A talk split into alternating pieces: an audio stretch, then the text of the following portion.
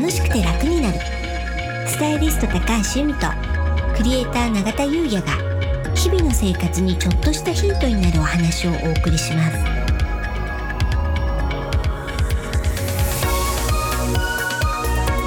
こんにちはクリエイター永田優也です。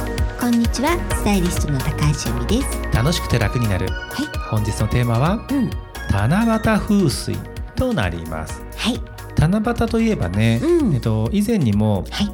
えー、27回ですか？うん。星に願いをお願い風水というところでね、うん。七夕トピックに挙げてるんですけども、はい。えーそれから2年ぶりうん。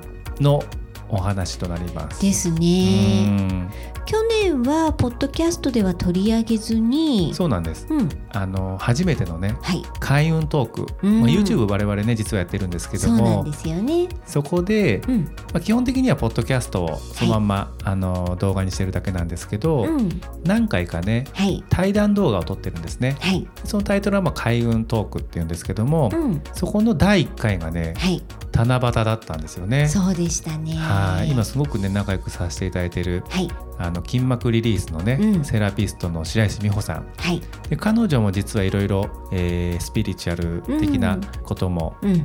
やってらっしゃいますし、はい。非常に楽しくね、うん。そんなお話をねした回でしたよね。はい。うん。美穂さん自体がね、まあ、そのススピリチュアルもそうですし、占いもお好きだったりでそうでね。うん、星読み社長の会なんてね、うん。そんな交流会飲み会ですかね。ね。うん。うん。そういうのもされてたりとか、うん、なんでその見えない世界のことがあのすごく詳しいですしお好きですし、なんでそんなところからねあの開運トークといった感じでねお話しさせていただいたんですよね。ね。うんうん。懐かしい、うん。まあ、そんなね、まあ、はい YouTube の URL も、うん。あのーまあ、知らない方も、のいると思いますので、うん。概要欄の方に、ははいい載せさせていただきますのでもしよろしければうん。見ていただければと思います。はい、はい、うんでは、うん。まあ、今日のお話の方に行きたいと思います。はい。まあ、七夕っていうのはね、うん。風水的には天に願いが届きやすい日って言われてるんですよね。そうなんですよね。うん。なので笹の葉にはい。短冊。短冊、うん。ん。にお願い事書きますけど、はい。うん、あれはね風水的にも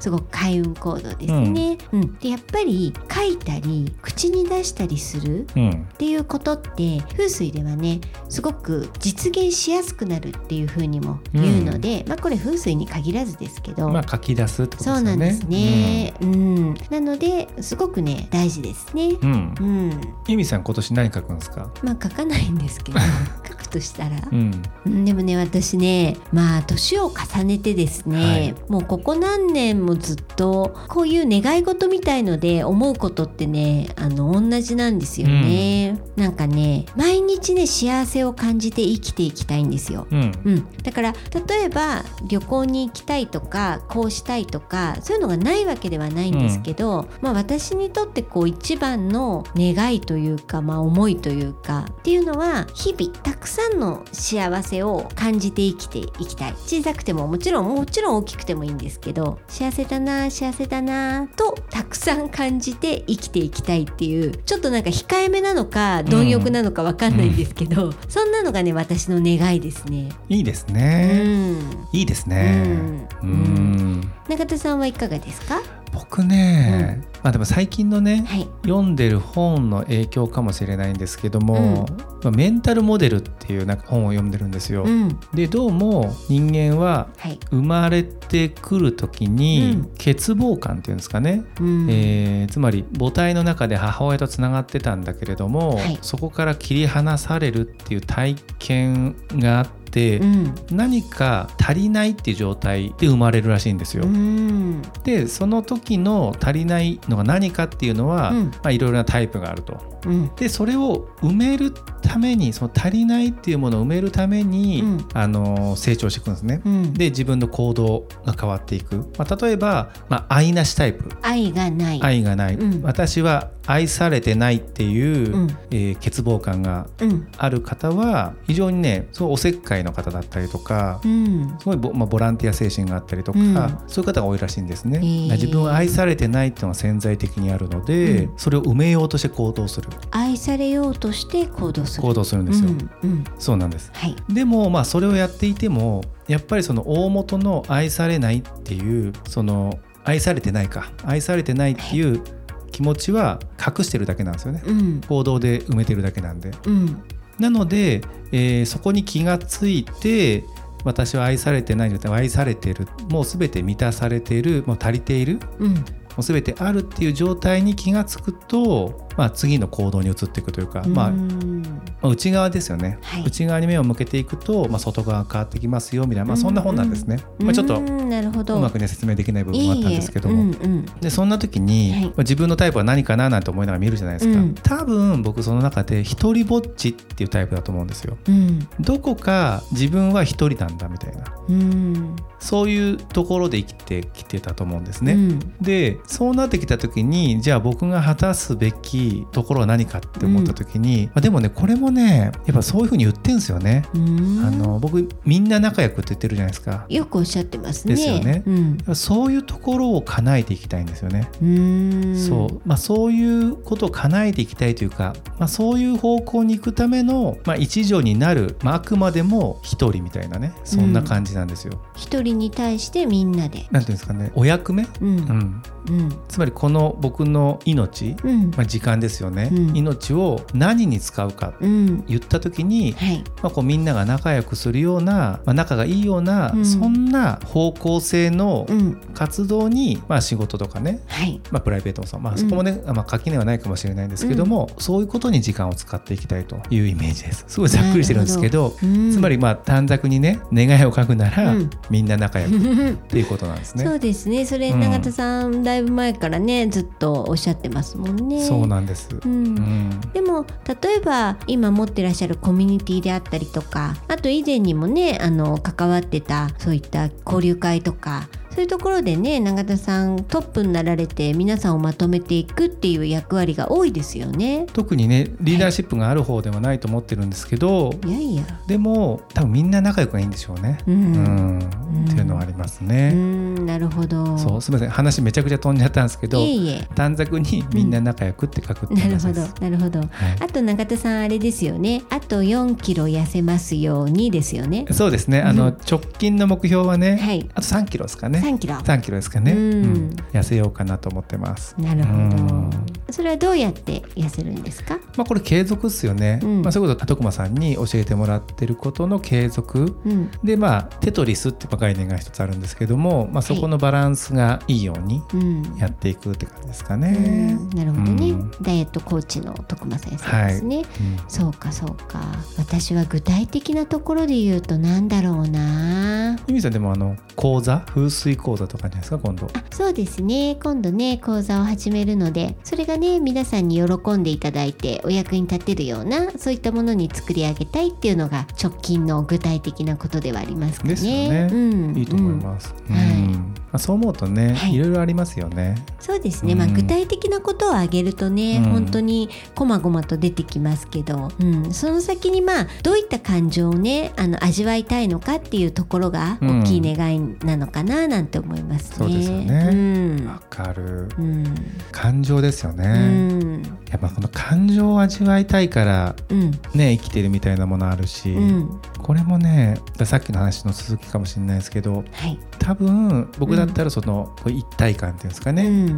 があった時にやっぱね涙が出てくるんですようね。ん。うん。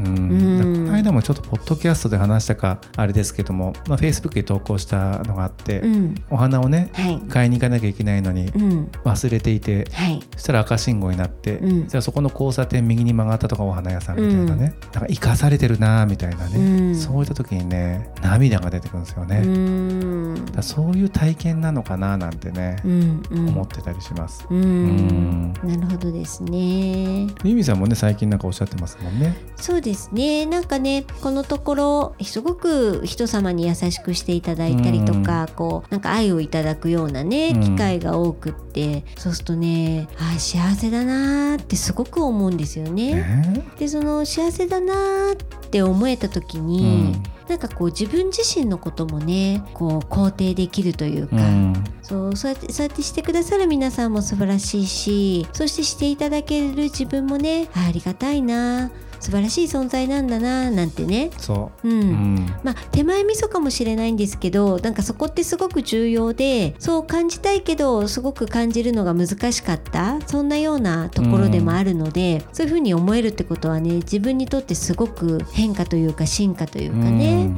でもちろんね今までだってすごくよくしていただいてるんですよ周りの方に。まあ、きっとそうですようん。ね、なんだけど、もちろんありがとうございますとは思うんですけど、うん。なんかこんなね多幸感っていうんですか、うん。幸せが多いと書いて多幸う感、ん。そういうのをねこう、まあ、さっきね永田さんが涙が出てくるっておっしゃいましたけど、まあ、本当に私は涙は出ないんですけど ただそれに近いようなね、うん。もう何とも言えない幸福感多幸うん感に包まれるようなことが最近多くって。うん。なのでねそういったことを感じられること自体があーなんか本当に嬉しいし幸せだなっていうねなんかこうちょっとこう人として前へ進めたのかななんてねうん。あのすごいありがたいななんて感じてます最近。素晴らしいですうね、ん。だそのまた、ね、そういうところを感じさせてくれるために、うん。目の前の現実って変わりますよね。そうですね。そう。だからやっぱりこれいいようで、うん。僕なんかもねやっぱり仕事してたりとか、まあ、プライベートもそうですし、うん。まあ幸せなんですけども、うん。まあ大変なこともあると、うん。でもその大変なことがあると、うん。それこそちょっとしたね幸せをこうすごくこう幸福うん。に感じるわけじゃないですか、うん。だからこう常に感じているともしかしたらね目の前も変わってくるかもしれないし、うん。やはりこう逆に今目の前幸せなのに不満ばっかり言っていると、うん。もしかするとまだ感じないのかみたいなね、うんうんまあ、そんなところもねあるのかもしれないですよね。うん確かにそうですね。ね。本当にそう思います。うん。うん。あすみません。七夕の話からかなり。じゃあねあのうん。七夕の話とはねだいぶずれてきましたけど、はい。でもなんかすごくね今日はなんか大事なお話ができたんじゃないかななんて思います。そうですね。うんうん。ねえ七夕雨降らないといいですね。そうですうね、ん。毎年ね、はい意外と雨だったりするのでそうなんかあのうん統計で言うとなんか雨がすごい多いみたいですよね。うん。今年は晴れますことを。はい、はい。ありがとうございますありがとうございます。それでは本日は以上となりますはい。本日もお聞きいただきありがとうございました。よろしければ登録をして引き続き聞いていただけたら嬉しいです。また、オンラインサロンの詳細を概要欄に貼ってありますので、ご興味ある方はぜひお目通しいただけたら嬉しいです。楽しくて楽になるスタイリスト高橋由美とクレーター永田優也がお送りしました